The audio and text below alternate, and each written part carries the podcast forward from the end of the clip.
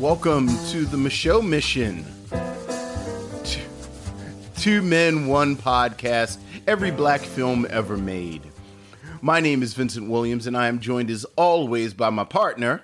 Hey, what's up? My name is Len, a.k.a. the Bat Tribble. How you doing? And on this stop on the mission, we go into Len's patented Wayback Machine to spend some time with arguably a forgotten gem, 1951's racial and social issue film, The Well. But before we get to that, I believe, Mr. Webb. You know, when I heard those about this movie... Those of you listening to us live may have picked up that there's a bit of a lag. Lynn is actually on the Mars station right now.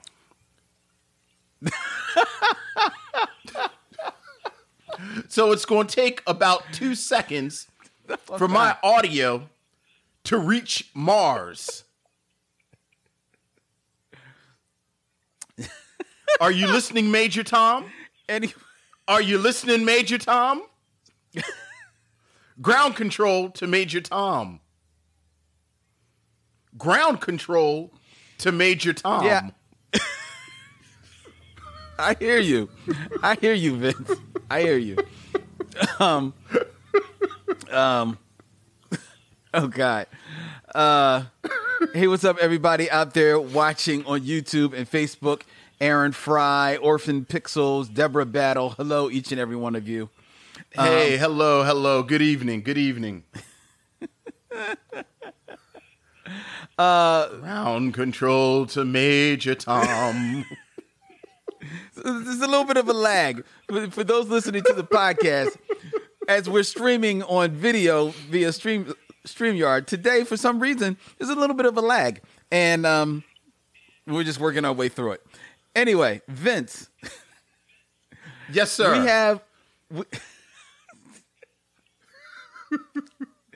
We have emails. Because I hear Lynn fine. Okay, excellent. I hear you fine. I hear you fine too, Vince.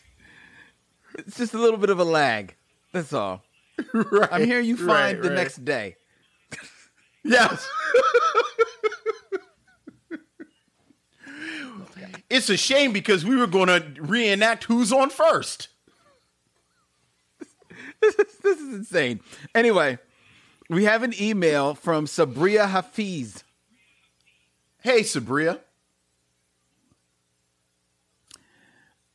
I thoroughly enjoyed your live episode with Elizabeth Wellington when you reviewed Slight. Remember Slight from last week, Vince? Oh, I do. Elizabeth was I always love guest. When you have...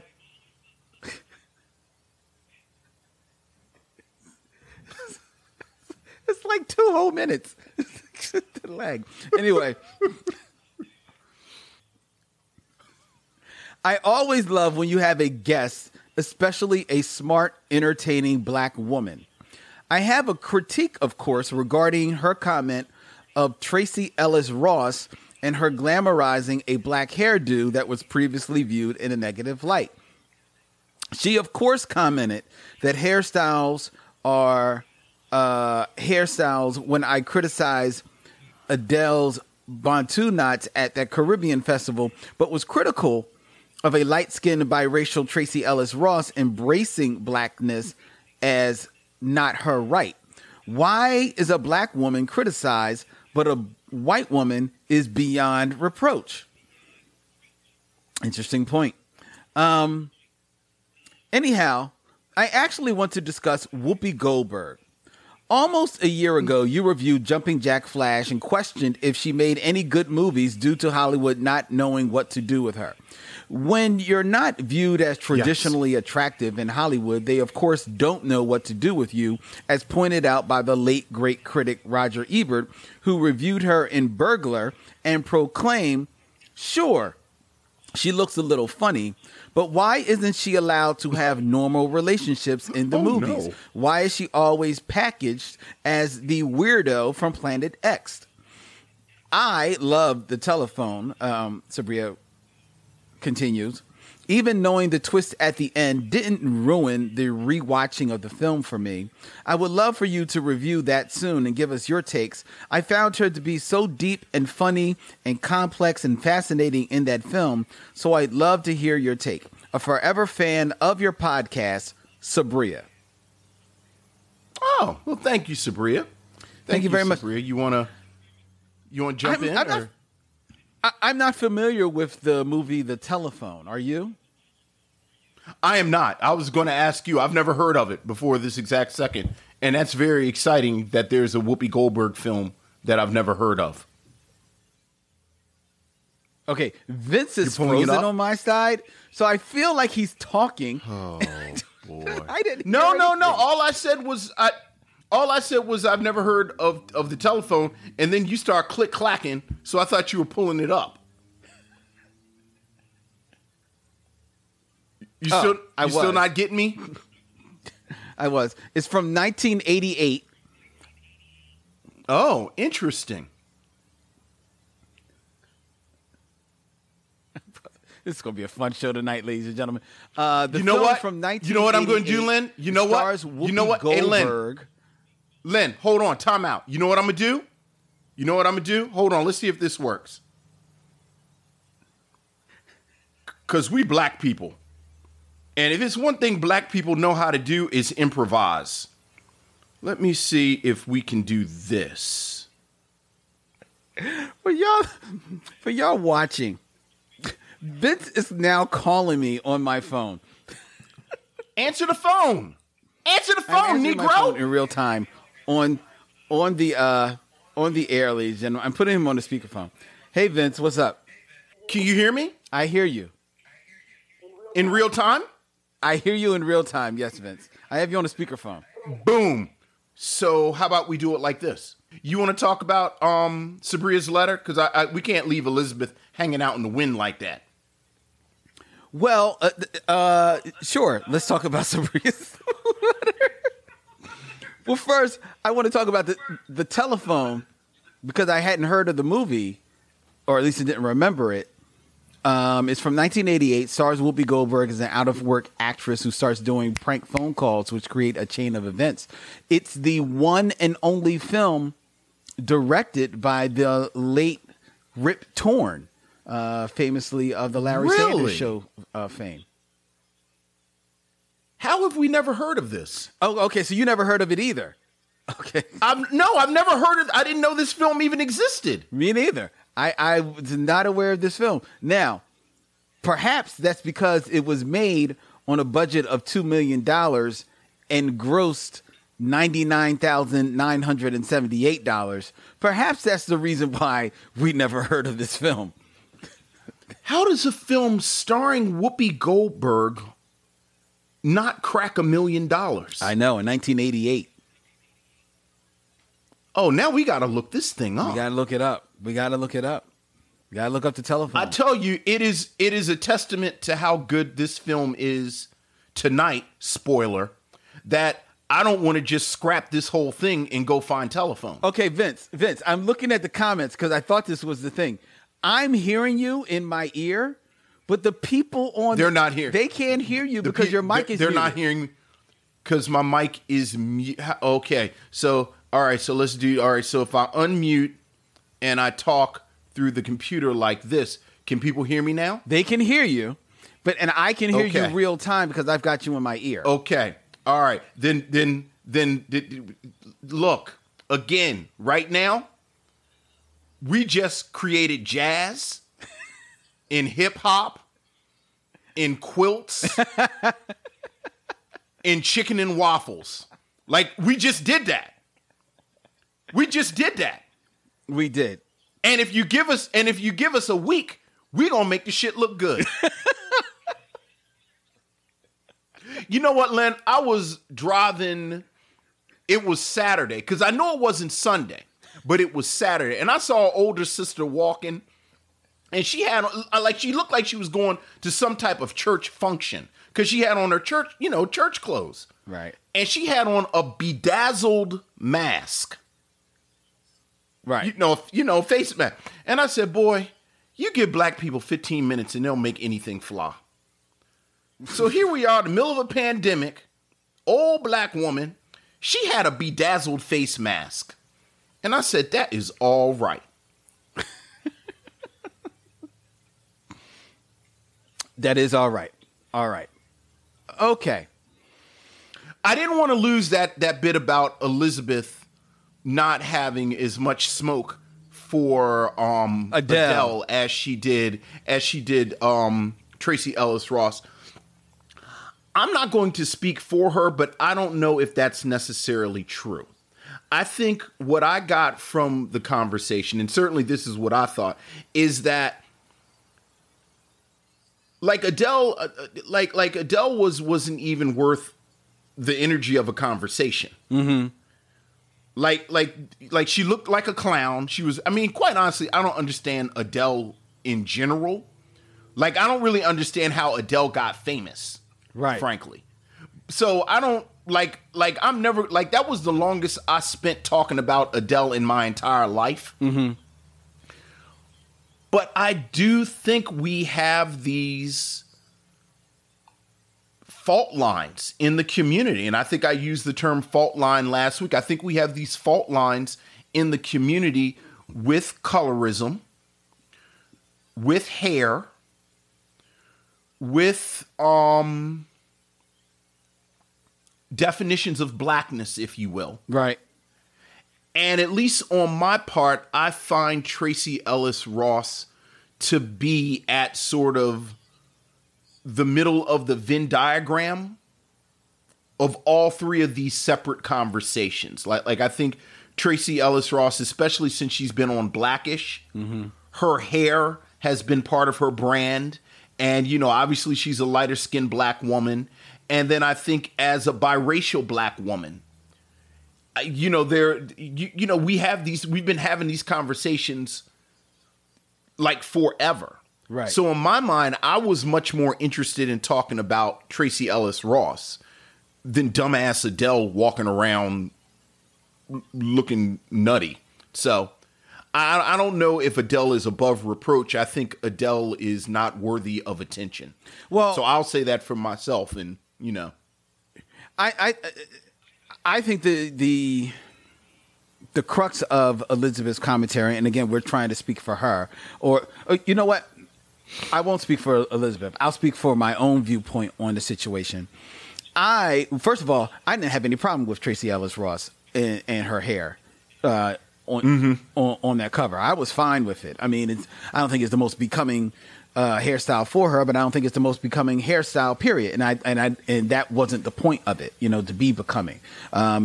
So I was fine with whatever commentary she was trying to make by appearing in that hairstyle. And I will give her the license as a black woman to do it, regardless of how she came about being a black woman by way of having biracial parents or not. She's a black woman first and foremost. So I didn't have any problem with that. If Elizabeth or if myself didn't have necessarily as much smoke for Adele, I think it may be because as opposed to the Tracee Ellis Ross, which was taken for a magazine, so it was taken for publicity. The impression that I got of the Adele photo is that it was Adele out somewhere, as they mentioned, at a festival, you know, being one in the space and being very casual. You know what I mean? So, okay. I didn't feel like she was trying to necessarily make any type of statement, as opposed to just getting into the spirit of wherever she was and possibly with whomever she was. And I'm going to give her the license to do so. I don't think she was trying to appropriate anything, you know, like I think we even mentioned, it would be different if she then appears on the award shows or at some, you know, talk show venue or something like that in the public arena, you know, with that hairstyle, then we're having a different conversation.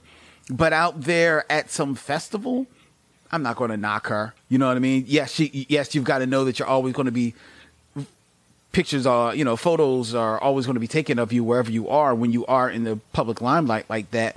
But you can't allow that to stop you from living your life. So I didn't have as much smoke for her for that reason. Now, I don't want to speak for Elizabeth about that.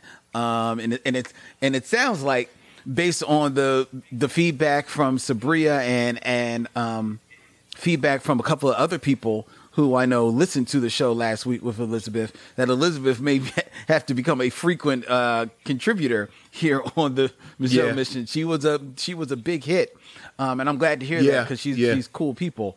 But that was I believe that was her main read on the situation. Like, again, I don't necessarily agree with her opinions in regards to Tracee Ellis Ross on that photo, but I think that's why it may have come off as not, you know, as equally smoky on the Adele side as it was on the Tracee side. Sure. Right. And I will say this about the Tracee Ellis Ross thing. I also understand that this is a conversation. I mean, just sort of the nature of this show. It's just me and you talking most of the time. Mm-hmm. But like those three issues, I kind of colorism and how it affects black women and hair and all of that. Like, I actually do way more listening than talking. Right. With that conversation. Right. And you know, part of the reason I was kind of interested was because, you know, Elizabeth was a woman. She was a black woman, and I wanted to hear where she was with that. But, you know, I'll end this portion with Sabrya. We'll try to do better. There you go. And thank you, everyone who writes us and shares your feedback with us. We welcome it. We really appreciate it. We always look forward to checking it out. And if you want to share your feedback with us, feel free to email us at michouxmission@gmail.com. The email address is up there in real time on the screen for you to check out. And it's michouxmission@gmail.com. Email us all of your thoughts. And Orphan Pixels says, yep, Len, my point last week as well. So someone else is. Thank you, Orphan, for sharing. All right. Sharing that. Vince, I don't know if you were aware, but last week, or actually not even last week, just a couple of days ago, was the 2020 Emmy Awards. I know. And boy, did you know the Oscars are so white. But not the Emmys. I think me and you won an Emmy. I wouldn't be surprised. They gave Emmys to every black person they could find. I think they did. I literally think they did. We both were big fans of the HBO limited series Watchmen. Yes, sir. Which, while also winning the award for the Outstanding Limited Series, saw Emmy Awards given to Regina King for Outstanding Actress in a Limited Series, and to Yahya Abdul-Mateen for Outstanding Supporting Actor in a Limited Series. Yes. That was really cool. And I actually appreciated something that Yahya said during his acceptance speech. I'm going to touch on that a little bit later, later on in the show. But I was really happy to see both of them win awards, as well as HBO was like housing things. Zendaya, who you and I probably know mostly from the new Spider-Man films, Homecoming and Far From Home, Zendaya won for HBO's Euphoria, their teen angst drama. Are you have you watched this show, Euphoria? I don't watch Euphoria, but I have to say I know her because I have teenage daughter. and she was on KC Undercover on the Disney Channel. Oh, so Zendaya has been in my house for years. Okay. See, yeah, I was introduced to her in the Spider-Man films. I heard she got there by way of Disney, but I was like, okay. For all I knew, that meant they saw her at Disney World and say, hey, do you want to make a movie? So I didn't. Yeah. No. I will also say, though, it was very interesting to note out that, you know, usually when the award times come around, they are shouting out, you know, the fashions of the awards. And I only saw one person being shouted out for their fashion, and that was Zendaya. That was her who. Okay. When I saw the picture, I was like, wow, she really looks very nice. She looks very nice. Yeah. And what I appreciated in her acceptance speech is that while being thankful for being recognized and being gifted for the award, she, along with a lot of other people, took that moment to shine a light on all that has been going on as far as with the Black Lives Matter movement and keeping Breonna Taylor's name out there like Regina King did. And and considering that this was a young girl at the very start of her career, for her to have the wherewithal to and the presence of mind to do that first and foremost in her speech, because that was the bulk of her speech, I think speaks very highly of her and very highly of the generation to come. Yeah. She's a pretty capable young lady. I'm happy with her. I'm happy for her career. It somehow didn't. Well, not somehow. It didn't reach the Micheaux Mission Facebook page group, but you know, I'm super excited about Dune. Oh, yes, right. She's in Dune, right? Oh yeah. So I'm very happy for her, and like you, I like her a lot. Cool. And there were also other winners. Uzo Aduba. I may be mispronouncing her name. I apologize if I am. She won for a supporting role in the Mrs. America limited series that was, I believe, is on Fox and also Hulu. That series. Okay. Your man, Dave Chappelle, won 2 awards. Yes, he did. Yes, he did. For outstanding writing. Too. Yeah. Oh, yes, he did. If you go to our Facebook group, someone has shared those very explicit comments from Dave Chappelle. Yeah. It's funny. Just on a whim, I was actually listening to an old Dave Chappelle comedy concert from 2000, Killing Them Softly. I was actually just listening to that today while I was doing some work. It was funny. It was funny to listen to that. This special, which is 20 years old. It was filmed in 2000.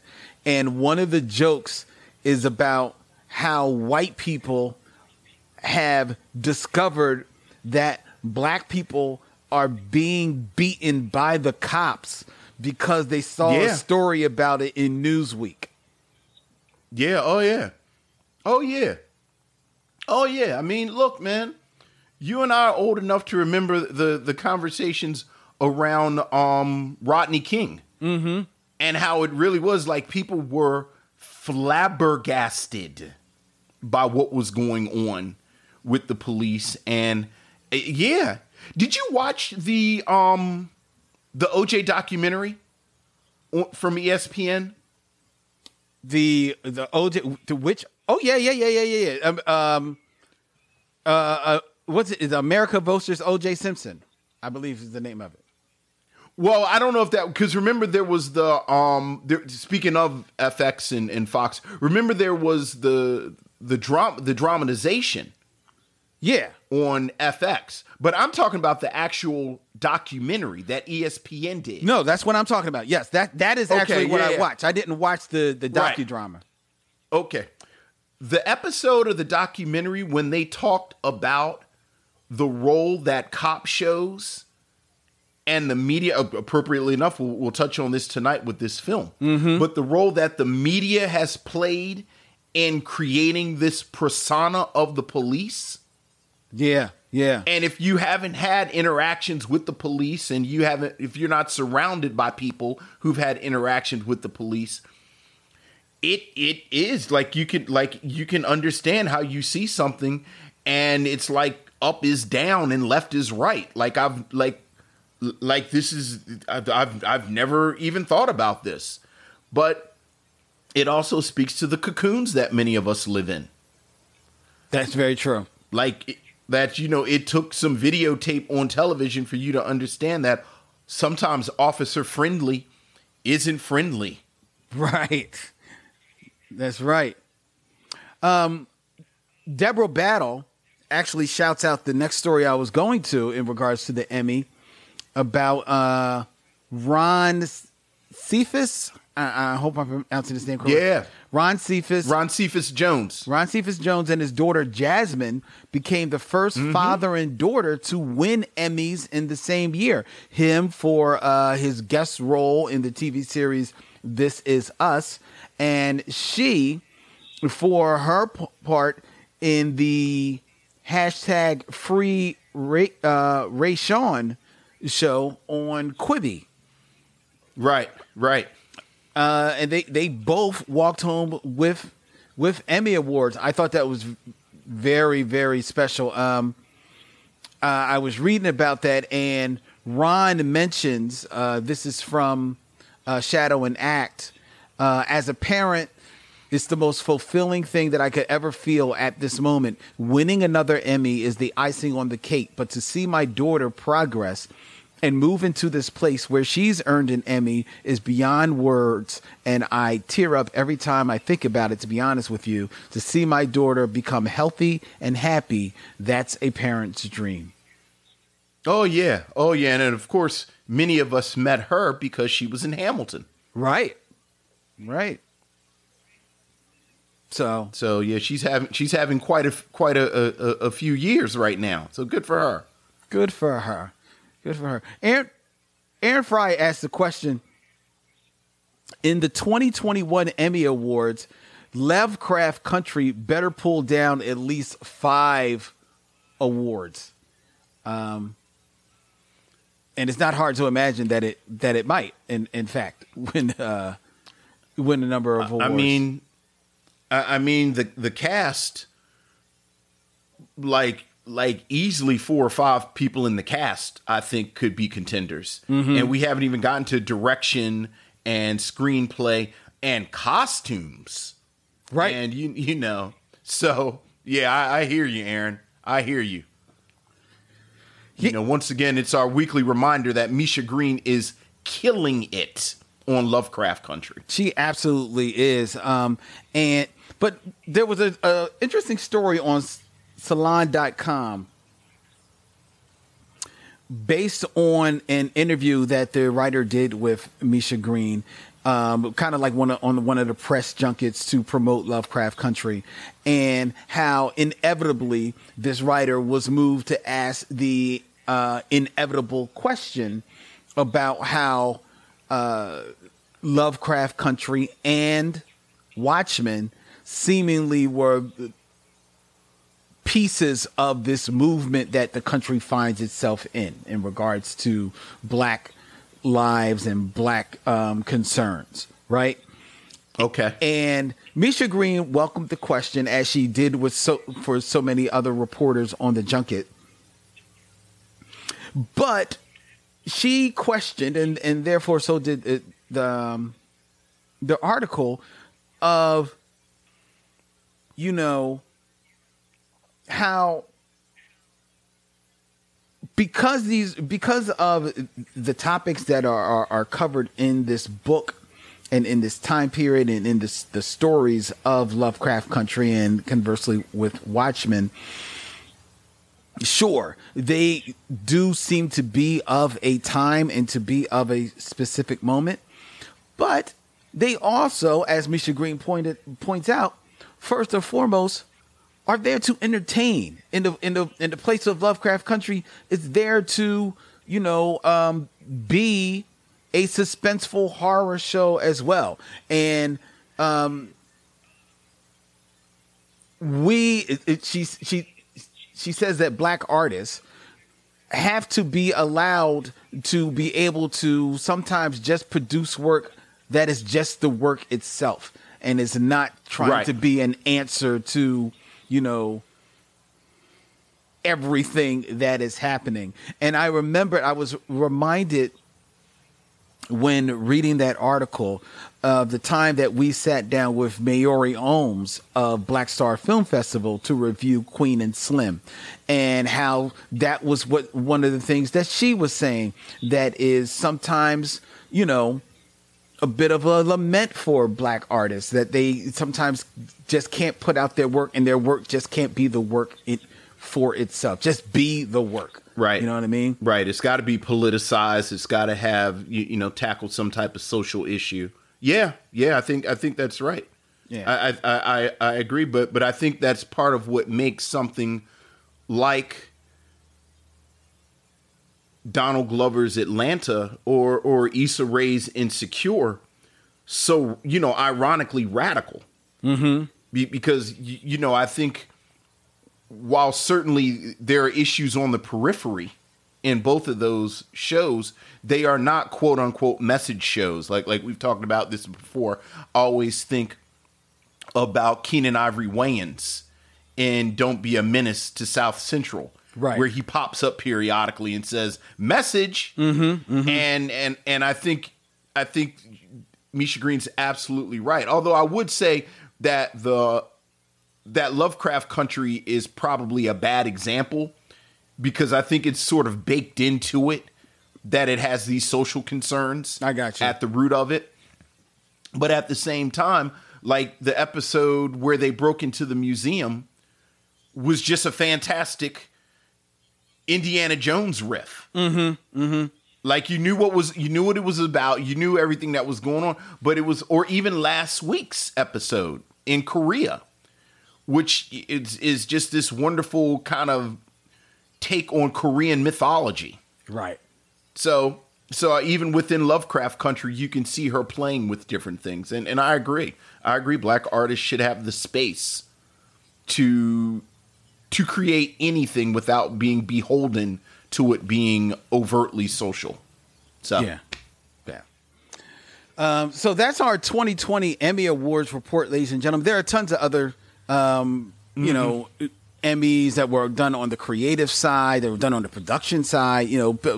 Black faces were up in the place, and that's to be celebrated. Yeah, absolutely. It's a beautiful thing, and I didn't watch the Emmy Awards. It's just weird. I'm kind of like off awards. I think at some age you get kind of like off awards. I don't know why. I don't know. Hey man, my age was 21, I think. Oh wow. Wow. So you don't watch any awards? Is there any awards? Yeah, I don't. None. Yeah, yeah. I'm gonna say what I've been saying. It's funny. I was listening to Mississippi Masala. The Mississippi Masala episode, and it was right after Moonlight won. And I said the same thing then that I've said all along. I am very, very happy for the practical rewards that these awards bring these black creatives. Right. Like I want black creatives to win all the Emmys, all the Tonys, all the Oscars, because of the doors that those accolades open for them. But as far as any type of parameter of what is and is not worthy of my celebration and what I think is good, appropriately enough, conversation you and I have been having for something that we're trying to put together. Never forget, Driving Miss Daisy won Best Picture.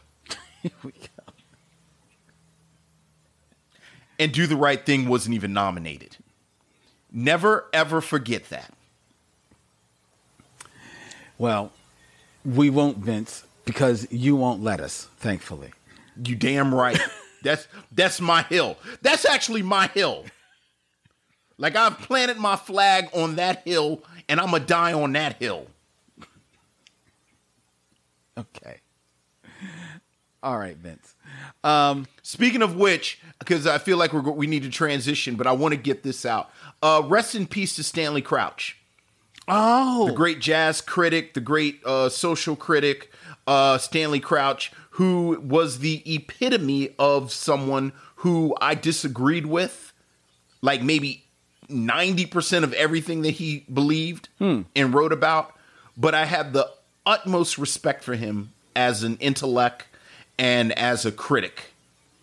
So that's a real loss, Stanley Crouch dying. Okay, so I'm curious though. You're saying like you disagreed with him like 90? Yes. Like, right. Like Stanley Crouch primarily was a jazz critic, and Stanley Crouch along with Wynton Marsalis were pretty much the people in the 80s who said that jazz should be a fixed object. Like, this is jazz and this isn't jazz. Oh, okay. And for instance, they discounted Miles Davis's electric work, if you will. And you know, somebody like you know, Kamasi Washington's actually a bad example because he is pretty traditional, but like, you know, like I think Flying Lotus is jazz. Mm-hmm. And you know, oh, I just forgot my man's name. Anyway, I feel like jazz is vibrant and amorphous and is ever evolving, and that's part of what makes it jazz. Mm-hmm. And he didn't believe it. And then, you know, he had, you know, like he had a lot of opinions on black nationalism, and he got into it with Spike Lee, speaking of Spike Lee, in the 90s. But he was fiercely intelligent, like fiercely intelligent. And he would piss me off everything he wrote, but I loved reading what he wrote. And I'm sad that he's dead. So, you know, rest in peace, Stanley Crouch. And read some Stanley Crouch, folks. I'm reading here, Robert Boyton of The New Yorker wrote about Stanley Crouch, saying enthusiastic, combative, and never averse to attention, Crouch has a virtually insatiable appetite for controversy. Few cultural critics have a vision as eclectic and intriguing as Stanley Crouch's. Fewer still actually fight to prove their points. Yeah. Robert Glasper is who I was thinking of. Robert Glasper is one of my favorite artists of the past 10 years, and I don't know how much Stanley Crouch would let Robert Glasper come into Jazz House. So. Okay. Yeah, Wynton Marsalis said that he was his best friend. Yeah. Oh, yeah. Yeah, I mean, look, that sort of classic jazz renaissance in the early mid 80s, you know, we're not supposed to talk about Bill Cosby anymore, but Bill Cosby, Wynton Marsalis, and Stanley Crouch. Like, I really do think the three of them kind of did a reset on how we talk about jazz. Okay. And then they would say a whole bunch of stuff I disagreed with, but it's okay to disagree with people. No. Anyway, I wanted to shout him out, make sure we talked about him a little bit. Wow. Well, thank you, Vince. With that, ladies and gentlemen, it is time for us to get into our review of 1951's The Well. We'll be back with the film review soon as we do something funky and have steps in it.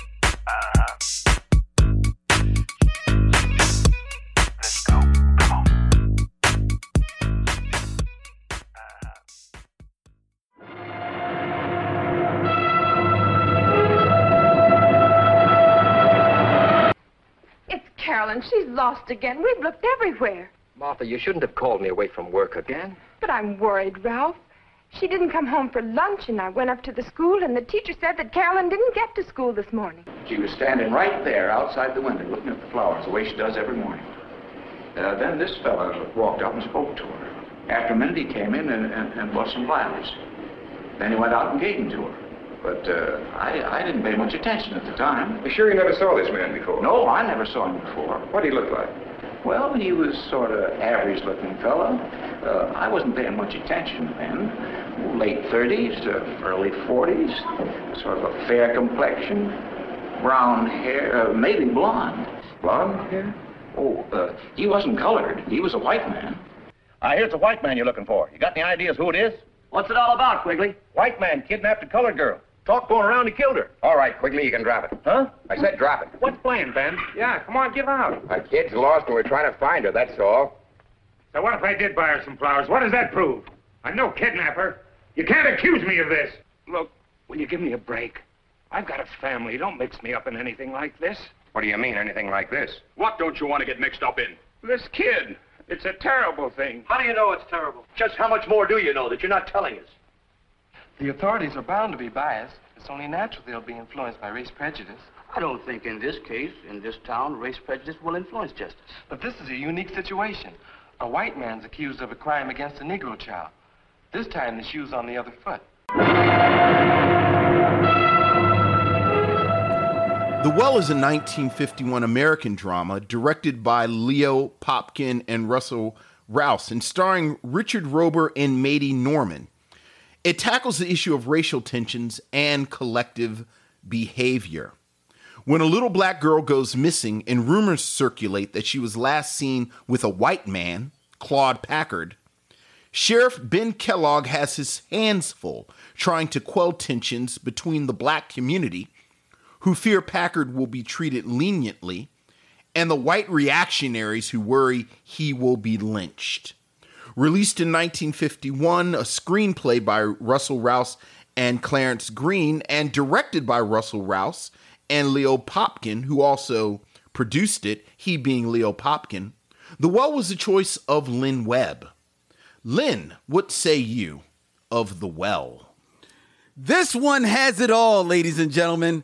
This one has it all. The Well from 1951 has race relations. It has race riot dialogues. It's got black people, white people living hand in hand in solidarity and then exploding in just violence and mayhem in the streets. It has a sheriff, one lone man standing up against a wall of bigotry and confusion that has overtook his city. This film is absolutely insane.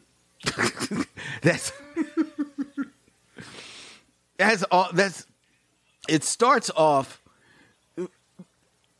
Okay. All right. The Well starts off with a little black girl who you see skipping through the meadows, where later find out that she's 5 years old. She doesn't appear that she could be more than 3 or 4 years old, but she looks like she's about. But we're told that she's 5 years old, and she's skipping through a meadow. Now,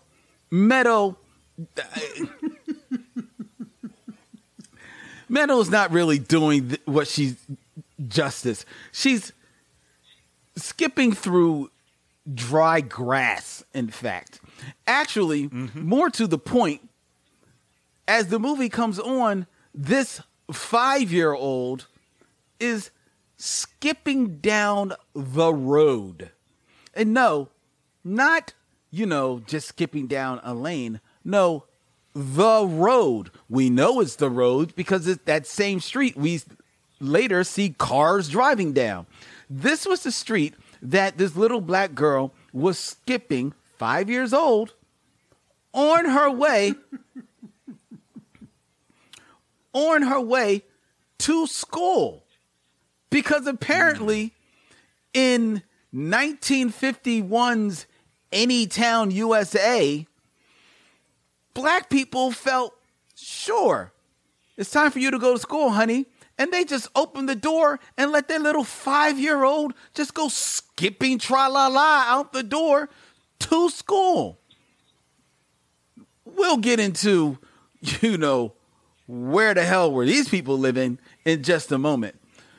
But this little black girl is skipping along, falls into an abandoned well, or the shaft of a well. It's not like she went climbing up. When you picture a well, you picture like this rock formation with like a little hood on it and a bucket that would be let down into to scoop up some water. No, this well is a hole in the wall. A hole in the earth. It is literally like this doorway to hell that she falls down in the middle of this dusty field on her way to school. I don't know how this is on her way to school. It apparently somewhere along the line she got off the beaten track. Would know that. They say she wanders off. They did. I mean, they did say she wanders off a lot. Which maybe seems like why somebody should be with her going to school, but... I mean, no offense, she's 5 years old. So if we conservatively imagine that the parents were doing their due diligence until she was three, then wanders off a lot means that she has been wandering off a lot since she was 4 years old. At some point, it tells you, you need to hold this little girl's hand when she leaves the house. Yeah. I mean, let's face it. One time is, hey, you need to watch where you're going. Two times is, okay, you need a leash, or I need to have your hand. I mean, I'm sorry, but for the story to march on, this young girl has to fall down this well. And all of a sudden, no one knows what's happened. She's not at the school. She wanders off. Oh, maybe you can't, the mother is upset because she doesn't know where her daughter is. She calls her husband home from work. He's like, well, she wanders off all the time. You can't be calling me. They call the sheriff. The sheriff's like, they're going to put out an APB for this little girl. Which, you got to understand, talk about copaganda. This sheriff and these in this little any town USA, ladies and gentlemen, mind you, this is maybe a step above. This is probably maybe two city council members above Mayberry, where they live here in this town, right? This sheriff goes back to, headquarters and dutifully puts out an APB for this young 5-year-old Negro girl last seen on her way to school. Just keep your eyes out for her, blue dress, yada, yada, yada, yada. They are doing their job to look for this young girl. Hey, I don't know what town they're living in, but apparently in this Hollywood, any town USA, the cops do their job. Well, some of them will get over to it. Somewhere along the way, you learn that this young girl, who we saw in the beginning of the film skipping through a meadow, had somehow on her way made it through town and was looking at some flowers at a flower shop when some white guy felt moved to not only buy her a flower because she was looking at it, also to help her across the street. And after that, all hell breaks loose because, there was a white guy that was last seen with the black girl. And now we can't find the black girl. Let's find the white guy. Well, it sounds like the white guys are related to the rich man in town, the big man in town, big businessman in town. So you got to treat him with kid gloves. And the black people catch wind of that. It's like, oh man, they're gonna let that white guy off, man. Even though all of a sudden the rumors start to circulate about. They say that he grabbed a girl or was seen running off with him. All of a sudden, all of these stories start circulating about what may have or may not have happened to this black girl, which, you know, sparks all this racial tension that, you know, you knew was living under the surface in this town. Right. You knew it was just there. Now, mind you, up until then, you're watching black people and white people living their lives, walking hand in hand. You know, it's like the Stevie Wonder, Paul McCartney song "Come to Life" in real time. You know, ebony and ivory, the two keys of the piano living once together until somebody hits that wrong note, which is this young girl falling into the well, and all of a sudden everything starts blowing up. White guys are attacking black guys. Black guys are attacking white guys. And then the most insidious thing of all, the true monsters on this earth. I shouldn't speak in generally like this, but a white woman not only ratchets things up, but creates, I mean, everything else is just based on rumor and innuendo, what they think may have happened because this white guy was seen with this young little black girl, and no one knows what happened. So everybody starts, you know, speculating to, let their imagination run wild with what may have happened in that scenario.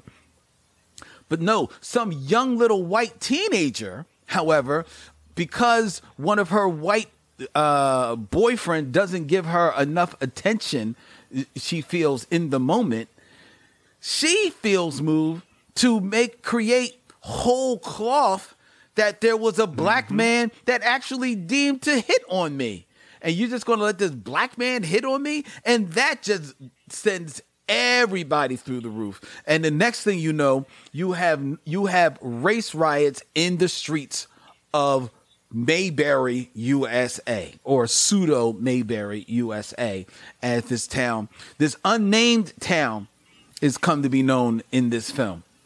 Now, one thing you have to know about this film going in is that The Well is loosely based on a true story.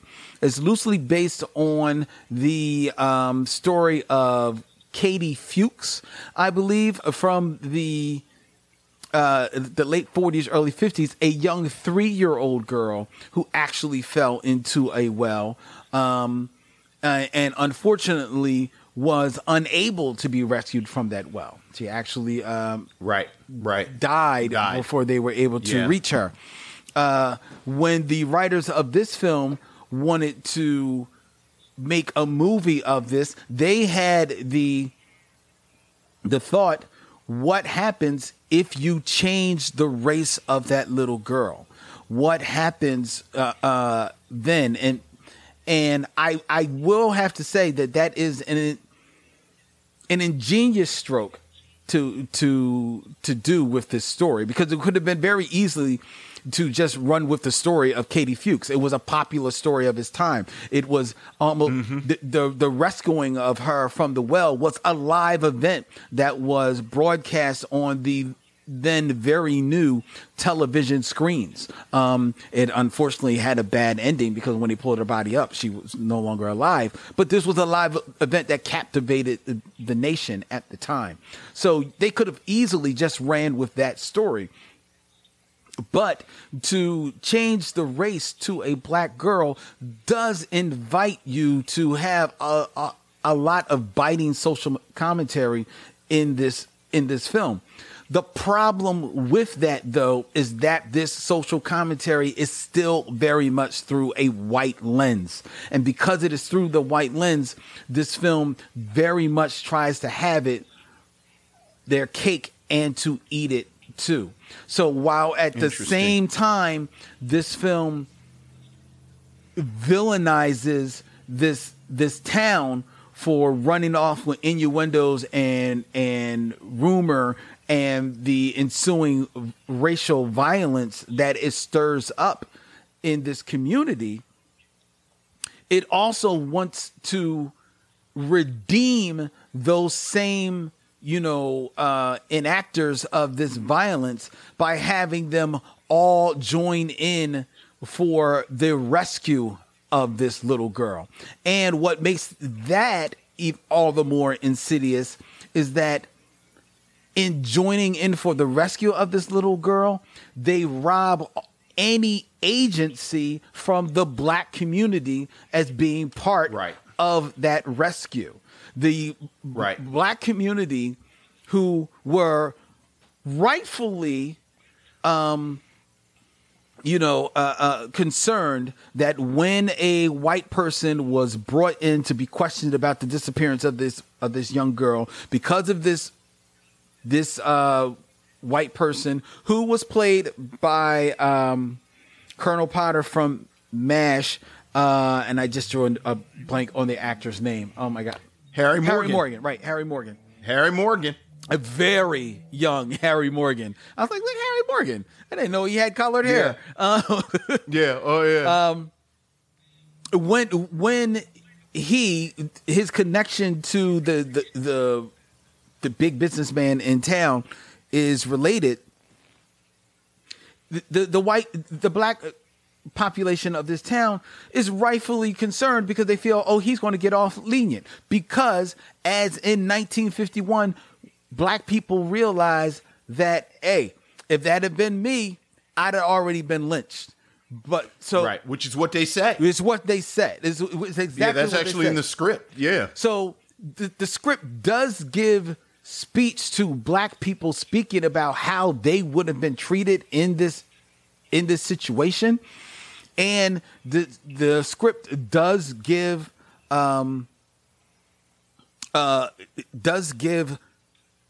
light and shed light on how easily the flip can be switched in white people who were all about, kumbaya, one and one with the race, to quickly having the N-word on their lips and spewing it with wild abandon, and ready to run all of these black people out of the town and even lynch some if need be.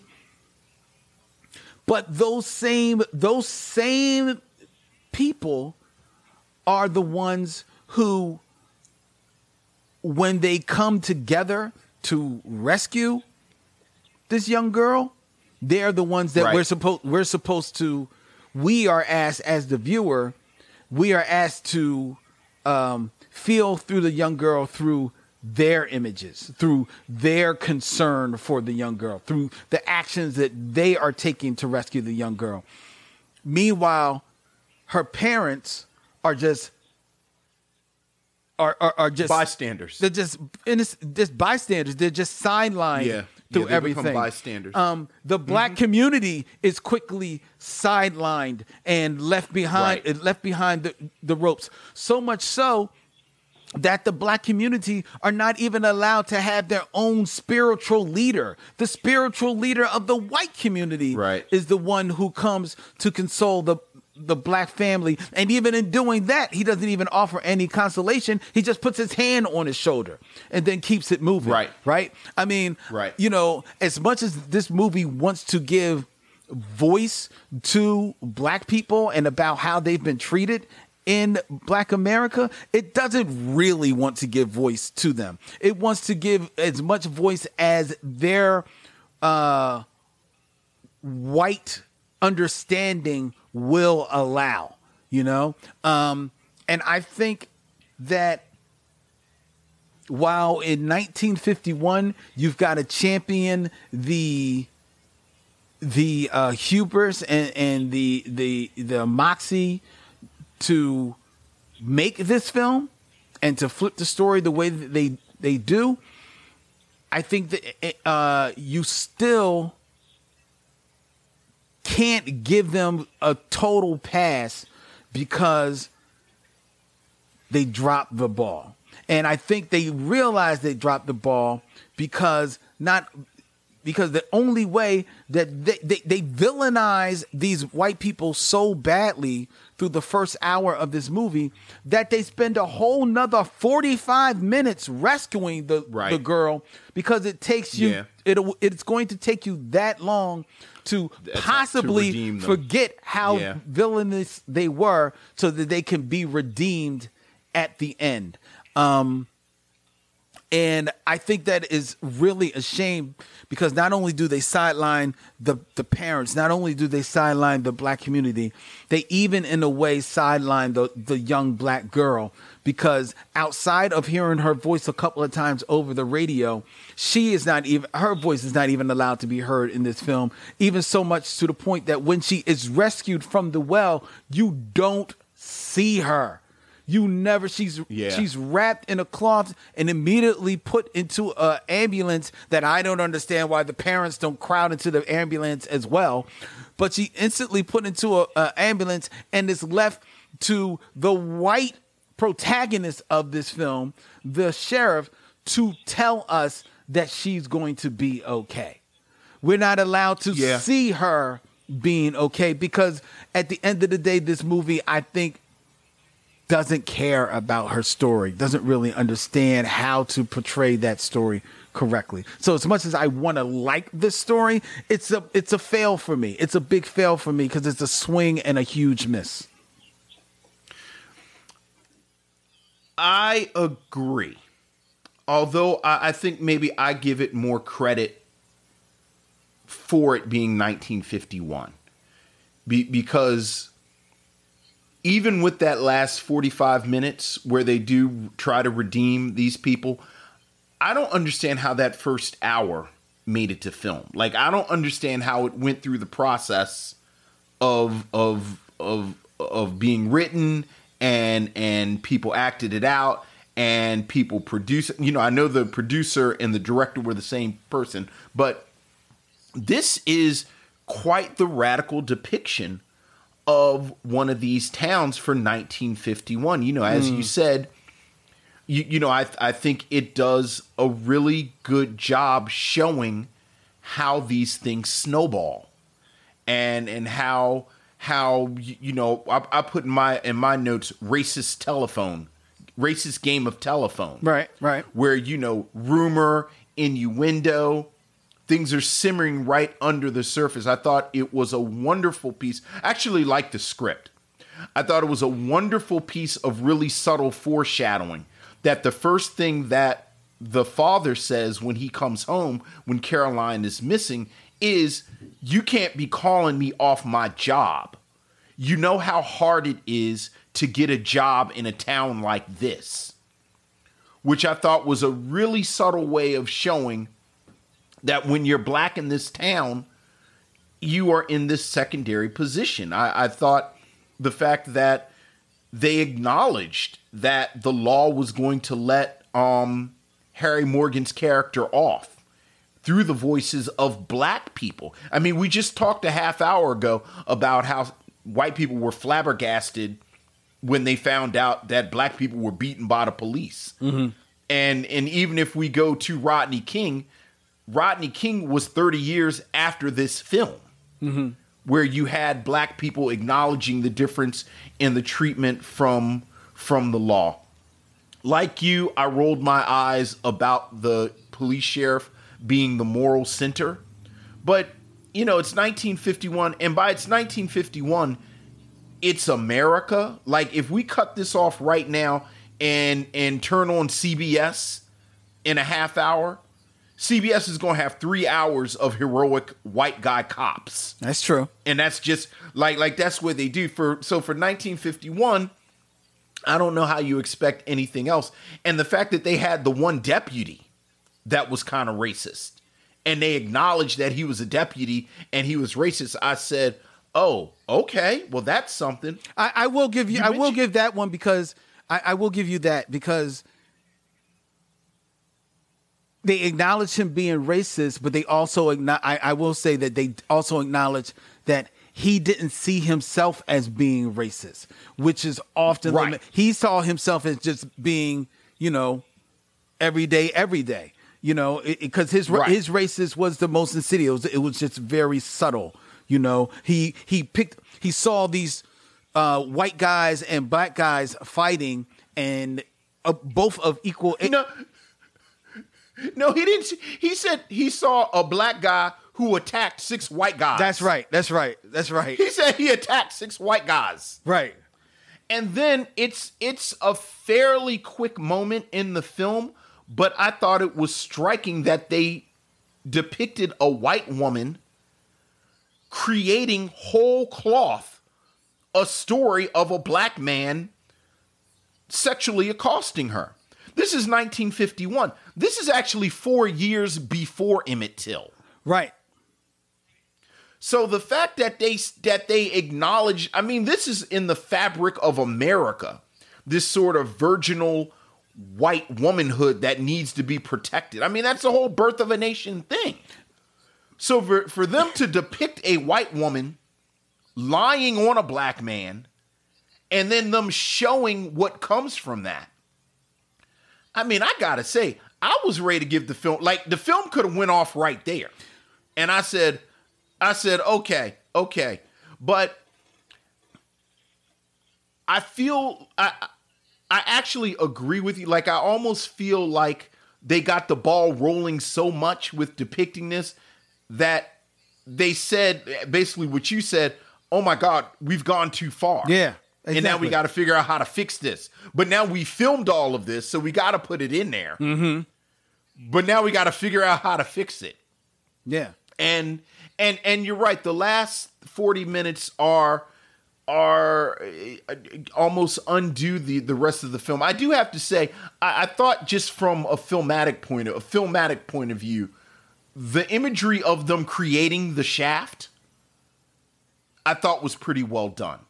Like I really enjoyed them creating the shaft and coming up with the plan and yes, if you turned it on right then, you would think this was a film just about white people, because now we got to bring the white experts in, right, to deal with all this stuff. And yeah, that is jarring after this entire film.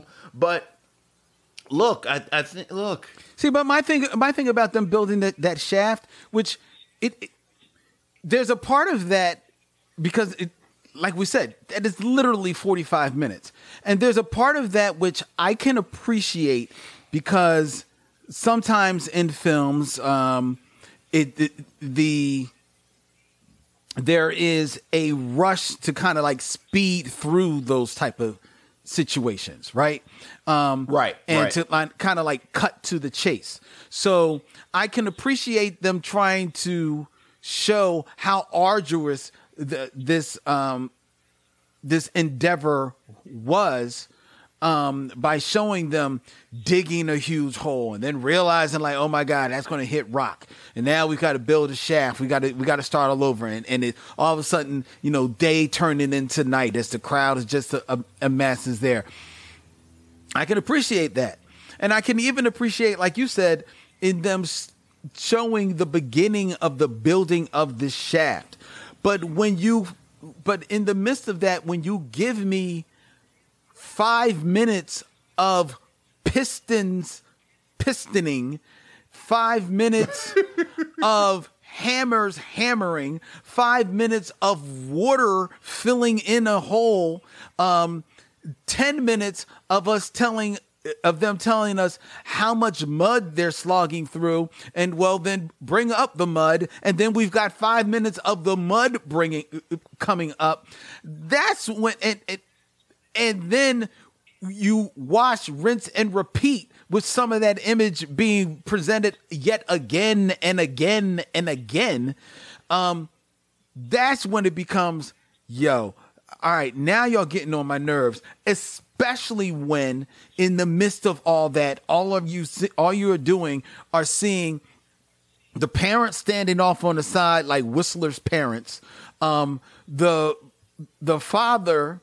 the grandfather standing there in the same suit that he's had on the whole day, hasn't even taken off his jacket, hasn't gotten a bit of dirt on it. Him standing there looking like, I don't know what. The uncle, to their point, the uncle is playing a part in doing the digging, but that's it. Yeah. And mind you, you got to remember, this is the little girl's uncle that is helping with digging. This is the little girl's uncle who is down the shaft at the moment that they find this little girl. And yet, the person that comes up from the shaft with the little girl is the white guy. It's not like it was just some other black miner. It was her uncle, the one who she would know. You know what I mean? Right. But no, the white guy is the one that comes up with her, right?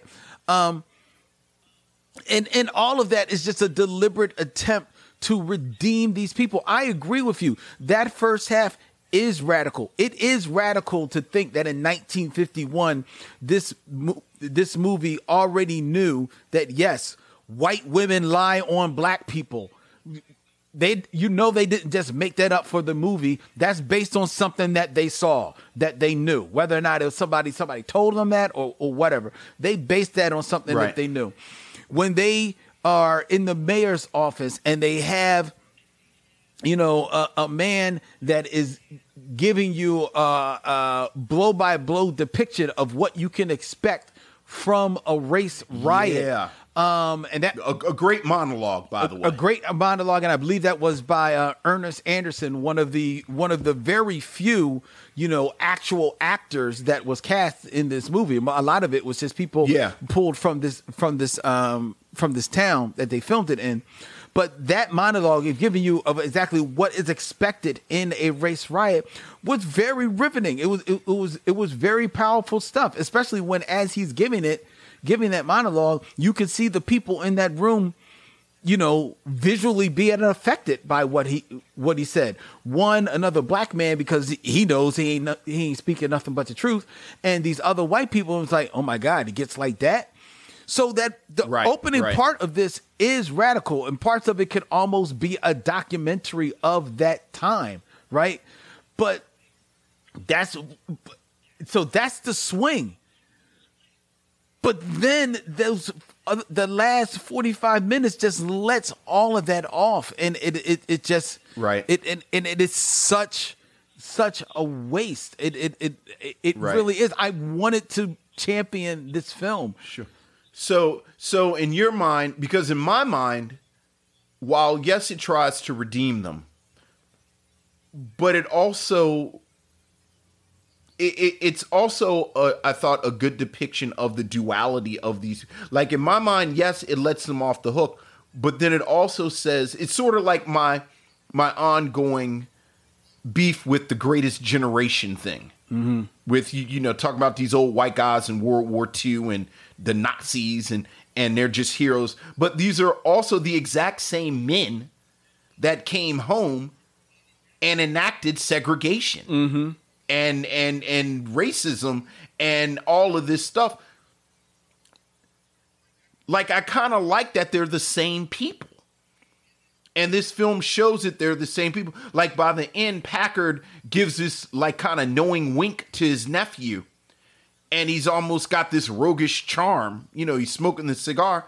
But this is the same guy who said, you know, I'm not going to let some nigger kid ruin your life. And was putting together an actual lynch mob. Right.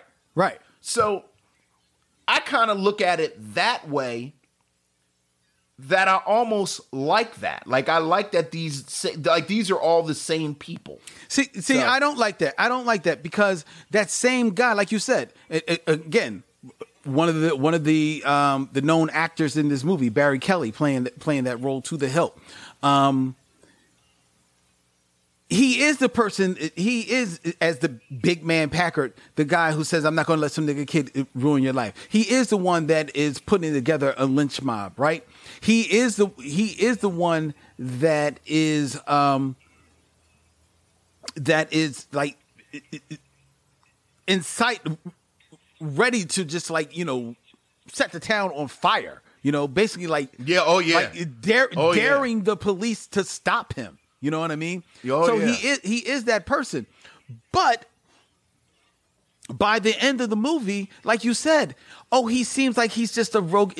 You see, like, his roguish charm. He's got the wink with his nephew, who now the nephew, I think, played by Harry Morgan. I think you see the duality in that nephew, because one, you realize Well, we always knew, because we saw the little girl fall in the well. Yeah. We always knew that he was innocent. So you see the duality in him in that, hey, I didn't see a black girl looking at a flower. I saw a little girl looking at a flower. So I bought her the flower. I had like a couple of dollars. I bought her a flower. You know what I mean? And then I realized she's 5 years old. Why is this 5-year-old girl on the streets by herself? Let me make sure that she can get across the street. So right, and not wander off. Exactly, you know what I mean? Now it's like Pennywise is in the sewer talking about we got candy and balloons down here. Exactly, you know what I mean? So you see the duality in him, because after being put through the ringer by the police, after having the whole town of black folks coming for his head, he's ready to get up out of this town when it actually realizes that he is innocent. He's like, yo, I'm sorry that y'all town exploded, but I don't live here. I'm out. You know what I mean? My wife and 2 kids. You know what I mean? I'm going. I don't care if I never see y'all again. I'm out. Right. But he does come and show up because he realizes that he has skills that they need to get down into the shaft, right? And he's not begrudgingly doing this, and he's not doing this out of any sense of loyalty to his uncle or anything like that. And a part of him is probably not even doing it out of, you know, any type of loyalty to the little girl. He's doing it because that's who he is. At his heart, he is the guy who just bought the little girl a flower and helped her across the street. He is a good guy, right? So that's where you see, to me, the duality. This film wants you to let Big Boss Packard off the hook. This film wants you to 100% let him off the hook, because he came in with his big drill bit and his big tractors and dump trucks and everything, and created the shaft to get to the little girl. This film wants you to let his foreman off the hook, the one who was lockstep with Packard, ready to go find any black man that he can and hitch him to the back of his truck and drive him out of town. This movie wants you to let him off the hook because he got his hands dirty building up this shaft and going down in there and digging out the dirt out of there. This film wants you to let them off the hook because it shows you them in the camera, them being affected by, you know, rescuing this little girl, but it does not want to give any voice to how the black population, how these parents see that man, because they know which way he was really going. You know what I mean? And regardless of him rescuing this girl, they know how he can go tomorrow. Exactly, because you have now shown your true self. Right. The black people in this town, like you say, from the first movie, this was always under the surface. They pretty much were just living their lives waiting for this other shoe to drop. If it never dropped, great. But they were waiting because that's how they've lived their life. Right. They know that the other shoe was always dangling above their necks, you know what I mean? So it's like a shoe of Damascus. Exact, nice. So you like that, right? Very good, very good. This this is why you're on the mission, bro. So this is why we gotta talk on the phone, because we keep it quick. You understood their righteous indignation in being riled up as they were, right? Right.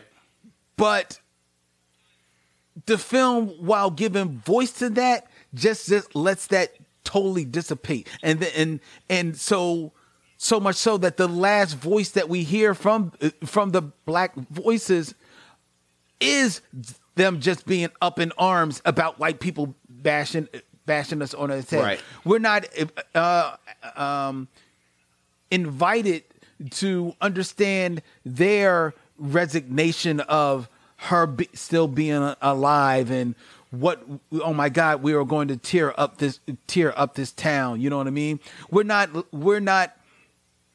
made privy to the open wounds that this town is still suffering on. Right, it's still going to have, yeah. Because at the end of the movie, what you maybe get that because it's an aerial shot, it's a crane shot looking down at the ambulance drive away with the little girl. Even though you've been told she's all right, but they got to take her to the hospital. That makes sense, right? Right. And you're seeing the crowd disperse. Maybe you get evidence to the open wound if in that crowd disbursement, you see the black people going one way and the white people going another, but you don't. You don't get that. You see the You're right. You see the crowds pretty You're much right. leaving off on their own. And again, this film doesn't understand black people. Never mind black people. This film doesn't understand parentage.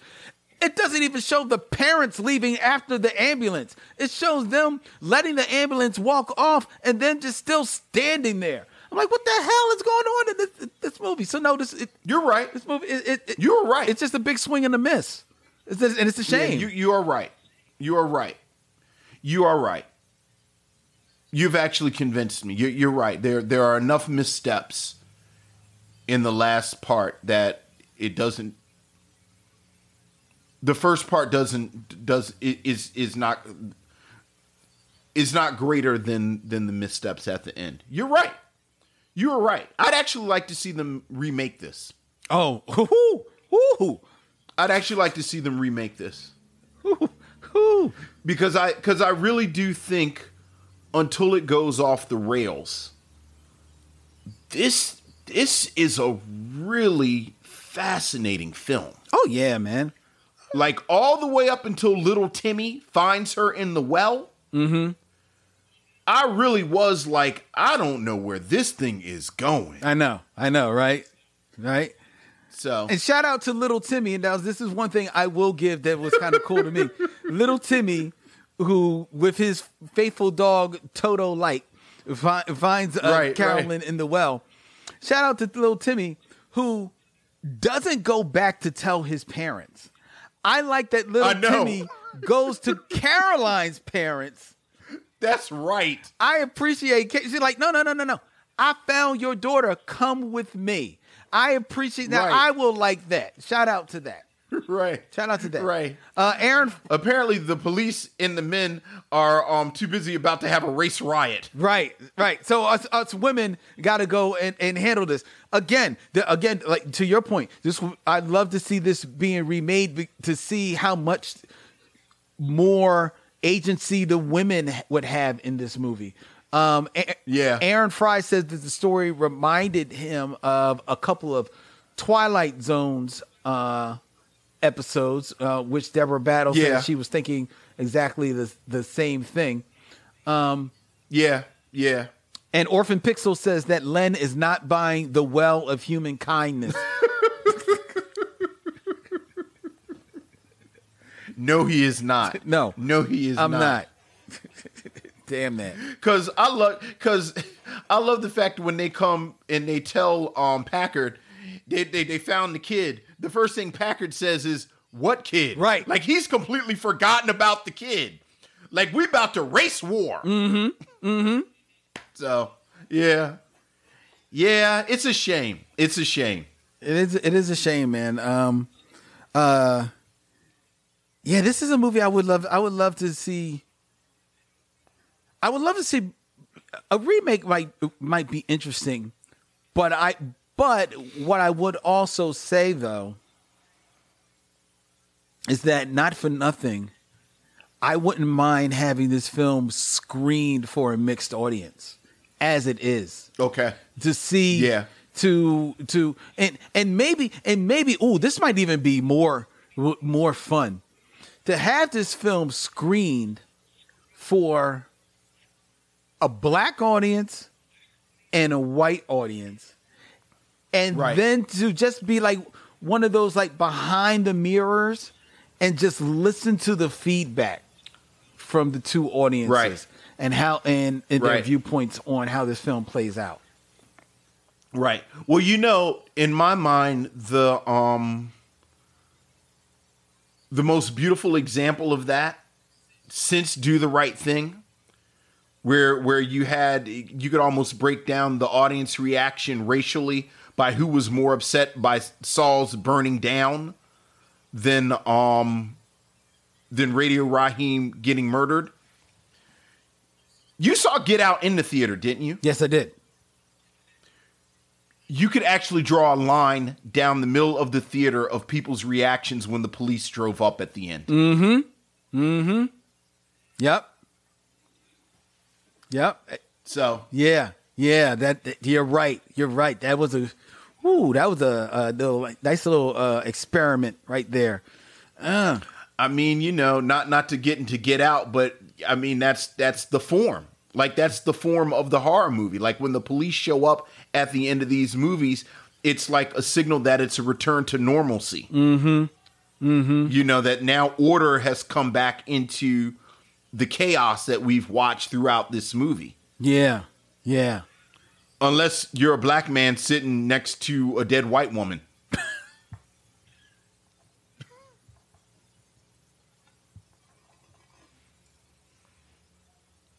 Then things are going to be a bit more complicated at the end of the horror movie. Things might be a little complicated. Might get a little complicated. You ever see the alternate ending to Get Out? No, I haven't. It's exactly what you think it is. So it's not Lil Rel who shows up. It's actually the police, and he gets arrested. Wow. And like the alternate ending is Lil Rel going to visit him in prison. Really? Yeah. Jordan Peele said he thought that was too depressing even for him. Orphan Pixel says, it's a through line right up to Green Book. Black people aren't permitted an arc. We're supposed to leave the cinema feeling vicarious pleasure that the white protagonist has learned how great we are. Yeah. You know... Again, I still have to give it a little bit of credit for it to be 1951, but I can't really argue with you about everything that you said about the last half hour, 45 minutes. So, but now you're sending mixed messages because you're talking about screenings. So I guess the $64,000 question is, Lynn, would you recommend The Well? I would recommend it. I think that it's a film. Like I said, I think it's a film that would spark conversation. You know, I think that I think for as much of a miss as it is, and it is ultimately a miss, I think there is still an audaciousness to this film, like you say, in that you have to remember this is 1951. This is we are just outside of World War II. In the midst of World War I. The Korean War at this time, right? Race relations are not good in America at this time. And to have this idyllic scenery of America, you know, being turned on its ear so quickly is striking for a film from 1951, especially considering when you think about it, like we mentioned, this film has very few actual actors in it. I think there's maybe about four or five. Right. Pretty much the film is made up of people drawn from the town in which it was filmed to do this role. It was made on a shoestring budget of $450,000, and it does have some very, you know, bold statements to make about race and how we are with one another at this time. So I would recommend that people see this film, but more importantly, recommend this, watching this film, giving yourself enough time to have a real serious conversation about it later, and inviting people to watch it with you. Yeah, I agree. Again, back to what I said earlier, this is 4 years before Emmett Till. And part of what made Emmett Till's lynching so memorable was Emmett Till's mother saying she wanted the open casket and those amazingly graphic pictures of his abused and mutilated body, mm-hmm. because we didn't talk about it as a society. We didn't talk about lynchings. We didn't talk about what was happening. I mean, right now, just because of Watchmen, everybody knows what happened in Tulsa. Right. But Tulsa was not the only town that had a massacre like this. Mm-hmm. So for this film to document how this starts, how this begins, is radical and audacious. And yeah, I agree. I think everyone should watch this film. I think maybe you go in with the caveat that it is 1951, so they're not really going to like they're not going to stick the landing, because I don't know what else you can do with this besides what they end up doing with it. But yeah, I'd also recommend seeing it. Yeah, check it out. This is now, this is a film we mentioned earlier. It is available in whole on YouTube for free viewing, ladies and gentlemen. And as much of a miss as it is, that's a shame. This is a film that should be collected by your boys at Criterion. This is it was nominated for a couple of Academy Awards. Like, you would think the fact that it was acknowledged would have gotten it out of sort of the lost morass of YouTube. Yeah. But yeah, there you go. Yeah. So this is a film that you should check out, ladies and gentlemen, and it should be it deserves to be remastered and put out there for people to watch. It's a movie. It's a film that deserves to be, highlighted on Turner Classic Movies, which is pretty right now like the most popular place for films of this ilk and at this time. It deserves it. It deserves it. Like I said, it's a miss, but yeah, it's a huge swing. And, I give him that. All right. Yeah. Before we tell you what we're going to be watching next week on the Micheaux Mission, I invite you all to email us all of your thoughts, your concerns, anything that you want, ladies and gentlemen. Email us at micheauxmission@gmail.com. That's micheuxmission@gmail.com. Like and follow the Micheaux Mission on Instagram, Facebook, and Twitter at Micheaux Mission, as well as subscribe to the Micheaux Mission YouTube page, where we are slowly building up followers to our, technically challenged little show right here. But we appreciate each and every one of you who checks us out and joins the Facebook group Micheaux Mission, where we have a lot of fun with our missionary fans.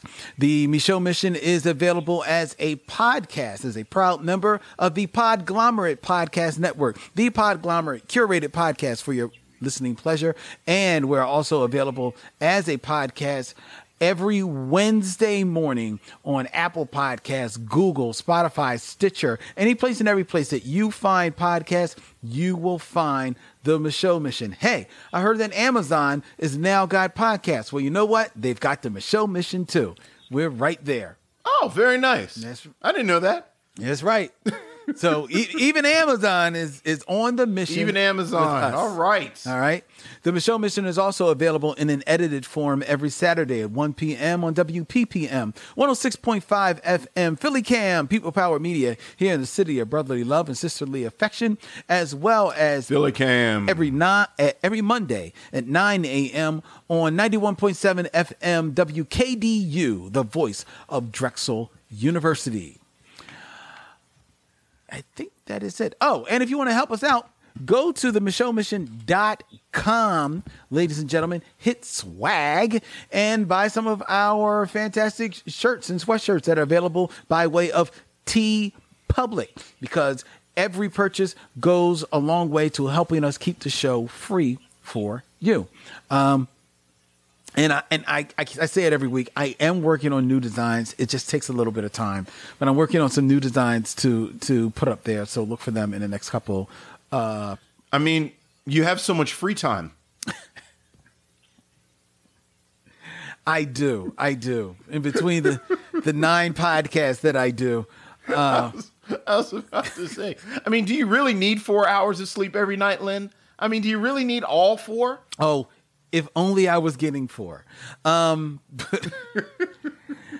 Anyway, ladies and gentlemen, next week on the Micheaux Mission, we are going to have a very special guest, Marcellus Armstrong of Scribe Video Center here in Philadelphia will be joining us on the mission, and he is bringing with him, and it's not even because you asked, this brother just loves the movie, but it's a film that has been on the lips of so many missionaries over these past years, and we are finally going to sit down, review it, when Vince and I, along with Marcellus, sit down to review The Landlord.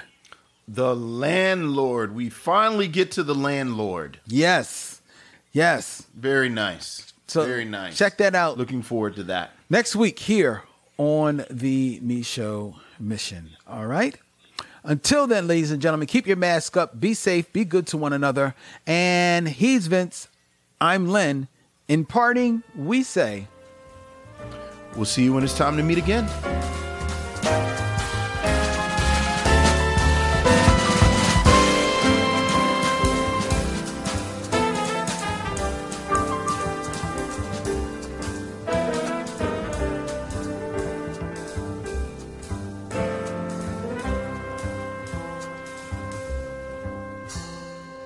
It's time to bid adieu. It's been a pleasure knowing you. I'll see you when it's time to meet again.